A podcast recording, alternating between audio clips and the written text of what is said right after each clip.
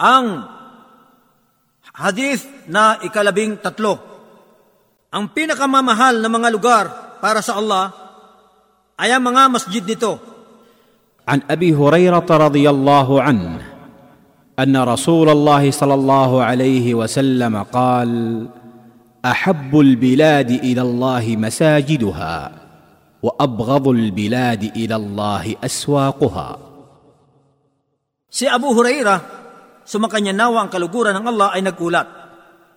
Katotohanan, ang sugo ng Allah sallallahu alaihi wasallam ay nagsabi, ang pinakamamahal na lugar sa Allah ay ang mga masjid nito. At ang pinaka kasuklam-suklam na lugar sa Allah ay ang mga palengke nito. Isinalaysay ni Muslim hadith bilang dalawang daan at walumput walo. Ang tagaulat ng hadith na ito, siya si Abu Huraira, Abdurrahman ibn Sakhr ad-Dusi al-Yamani, na tinaguriang uh, tagapagsalaysay ng Islam.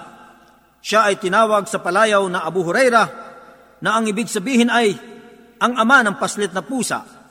Sa dahilang siya ay mahilig maglaro ng pusa at siya ay nagpapastol ng mga kambing para sa kanyang pamilya. Siya ay umakap sa Islam taong ikapito sa Hijri sa taon ng pagsakop sa Khaybar. Pagkatapos ay uh, namalagi siya sa propeta sallallahu alaihi wasallam ng apat na taon, siya ay kasakasama nito sa aman naroroon. At uh, nagsumikap sa pagsasaliksik ng hadis at naging masigasig siya rito, kaya't marami siyang kaalaman na natutunan at naisaulo.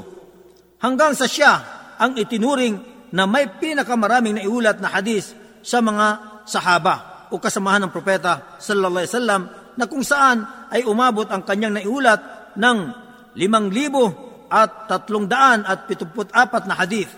Siya ay isa sa mga pantas ng Madina. Namatay siya sa Madina taong uh, ika limamput pito sa Hijri at siya ay nailibing sa Baqiya. Ang mga kapakinabangan sa hadis na ito, una, ang mga masjid ay puok na pinaggugunitaan sa Allah at pinagdadausan ng mga ritual na gawain, lalong-lalo na ang limang obligadong pagdarasal. Pangalawa, dapat dakilain ang mga masjid sa pamamagitan ng pangangalaga sa paglilinis nito at pagpapabango.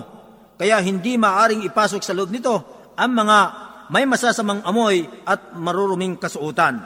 Pangatlo, maituturing ang mga puok na pamilihan sa pangkalahatang pananaw na isa sa mga kinasusuklamang lugar sapagkat lugar ito ng pandaraya, mga huwad na panunumpa at pagtalikod sa paggunita sa Allah at iba pa.